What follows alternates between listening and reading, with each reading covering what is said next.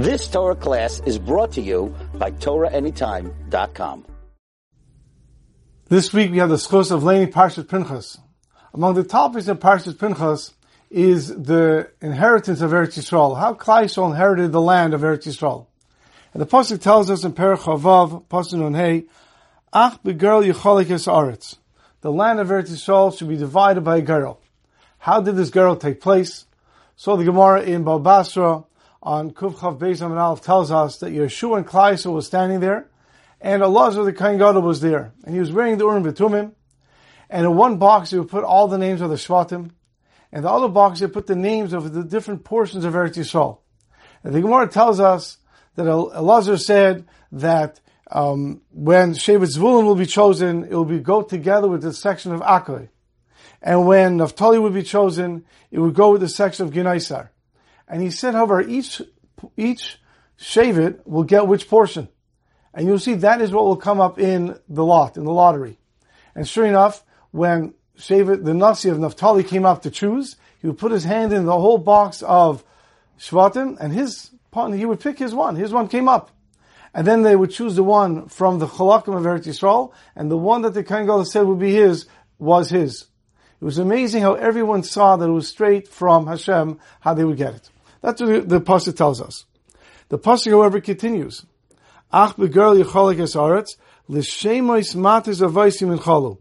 According to the names of their fathers, they will inherit. What does that mean? So Rashi brings from the Gemara that what happened was as follows. That this type of Yerusha was different than a regular Yerusha. What does it mean according to their names of their fathers? So Rashi explains from the Gemara that this is different than every other inheritance. Why is that? Shekala nachles, every other time there's an inheritance, hachaim yarshim The living inherit the dead. Somebody dies, and the children inherit the, the person who died. Vikan mesim yarshim Here, however, the dead inherit the live, the living. How could that be? How is that? Ketzat. So Rashi goes on to explain if there are two brothers who went out of Mitzrayim, and one brother has one son ready to go into Eretz Yisrael, and the other brother has three sons ready to enter Eretz Yisrael, then that's altogether four portions. These four portions would then go back to their parents' father, which means to their grandfather, and then the two sons who actually left Mitzrayim with Yarshin. So now we're dealing with four portions. They would go to the two sons their own children, those two sons, one had one son and one had three. Turns out from those four portions, there were three and one. They're all four altogether. Now the one who's one son, he gets two portions. And the one who has three sons, he gets one, they get two portions as well. Why is that? Why doesn't each one get one? So we see, he says, the, the Gemara tells us, because the people who were Yarishim were those who left Eretz Yisrael, not necessarily those who are going into Eretz Yisrael. Which brings us to the question, why is it that way? Why is it that the Mesim Yarshim Esachayim, that the dead are inheriting the live ones, which means the people who left Mitzrayim, who are now dead, they are Yarshning, the ones who are alive now going into Eretz Yisrael.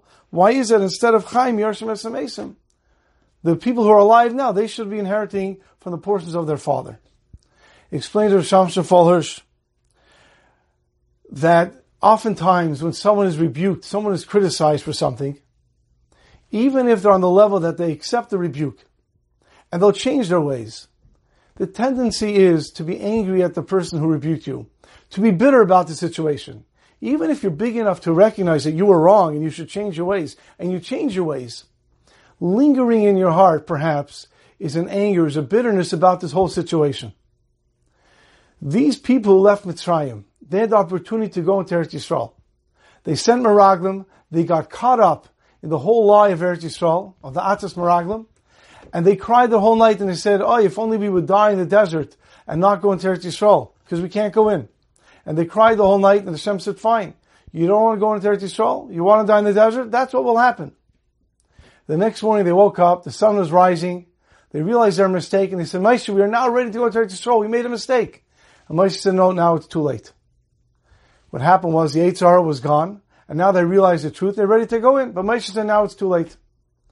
And every year, on the night of Tisha B'Av, approximately 15,000 of the Jews would die, until ultimately they all died before they went into Eretz Yisrael, that generation.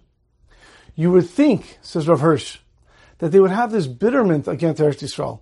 That every year they would say, you know why we're dying? We're dying because of Eretz Yisrael. Eretz Yisrael is the source of our death. And they would have a bitter feeling towards it. And that feeling, either said or thought, implicit or explicit, would be given over to their children.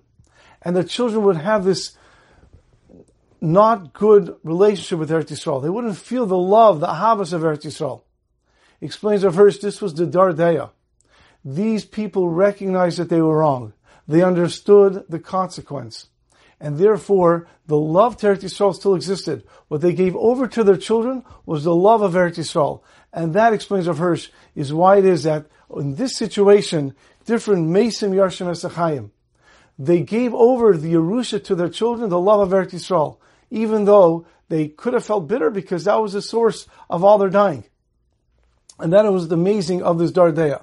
It explains of Hirsch, you see from here, that sometimes a person could have, accept rebuke and do the right thing, but still feel bitter. The goal is the person to accept rebuke. We all do things that are wrong. The question is when we get the rebuke, how do we act? When we get this rebuke and we're criticized, not only do we accept it and fix our ways, but do we have a positive feeling and a thankfulness that we're able to change our ways? Rav Yaakov Galinsky, Zatzal, from Bnei Brak would often say over how he was once, a few times he would spend time in the Ponovezh Yeshiva. And there was a fellow there who would learn the whole time. He was Mamash Masmid. At one time, he would go over to, he went over to this person, he said, explain to me, how are you such a Masmid? The person didn't want to answer him. He didn't want to talk to him. And he noticed that this person was in the Beis Medrash, mamish from Havdalah to Lexington. He would come in Motzei Shabbos, stay there the whole week, and only go home Erev Shabbos. In fact, he would eat in yeshiva, he would sleep in his place. He would sleep in his place and he would learn and learn and learn. His wife would come to him once a week to bring him some food. They would tell him that his wife is here. He would go outside, accept the food, schmooze with her a little, and then go back inside and continue learning. And he was there the whole week. Well, one time, Yaakov Galinsky saw him on Shabbos. He was walking and he came over to me he said, okay, now you're walking the show. Explain to me, how did you become such a masmid? So the Bacher, it wasn't a Bacher, he looks at him, he says, you know, when I was a Bacher, and I was in yeshiva, I learned before the war, I learned by the Brisker Rav, in Brisk. And I was the biggest schmoozer in yeshiva. I was the biggest hacker. I wouldn't learn a word. I would sit there by Gemara, open my Gemara, and begin to schmooze. And everybody in yeshiva knew. You wanted to know something? You came over to me. I was the source of all information, and it would schmooze the whole Seder away. This is how it was day after day after day. I was the biggest schmoozer. At one time, the Brisker Rav calls me over, and he tells me as follows. He says, you know, this is Yitzchak Zev Soloveitchik, and he says, I just want to tell you something. The mission of us, the beginning of Perek, in, in Perek Gimel, Mishnah Vav tells us that when somebody sits down to learn, HaKadosh Baruch Hu himself, the Shekhinah himself, sits down with him. And that's the power when someone sits down and learns such a holy thing that Hashem sits with him. So you sit down, you open your Gemara, you're about to start learning, and Hashem comes. A moment later, you start to shmooze. You start to shmooze, Hashem picks up, and he leaves. 20 minutes later, you start to learn for a moment, Hashem comes again. You start to shmooze, and Hashem leaves. Can you imagine how many times you're sending Hashem away from you? Think about it. Think of what you're doing. That was a conversation I had with the Brisker Rav. And I was shaken. And then when I was in bed, I was twisting and turning. I couldn't fall asleep.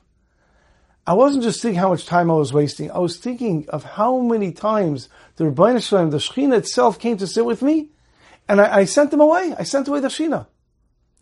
And I was so uh, upset and moved by this. I decided that that's it. I'm not schmoozing anymore. Not because I'm not allowed to shmooze, but because I don't want to send Hashem away from me. And starting the next morning, the next morning, I wouldn't schmooze anybody. People still came over to me. It took a few days for them to realize that I'm not the schmoozer anymore. And day by day, week by week, month by month, and year by year, I improved and improved and improved. I wouldn't schmooze. And now, Baruch Hashem, I'm able to learn straight the whole time for hours and hours every day, day after day.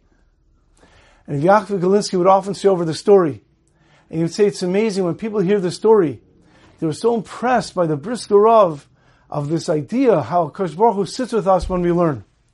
But Rav Yaakov Galinsky would say that's not what I'm impressed by. I'm impressed how a bacher can be criticized, yet realize the truth of it and turn his life around. Because we are all, we all do things wrong.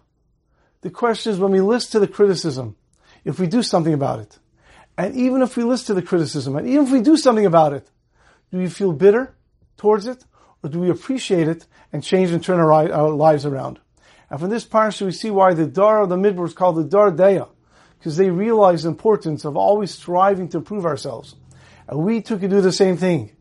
We're never going to stop from doing things wrong. And we're always going to get criticized. The question is how we're going to react to that criticism, because we can take it and use it to grow. Have a wonderful Shabbos. You've just experienced another Torah class brought to you by TorahAnytime.com.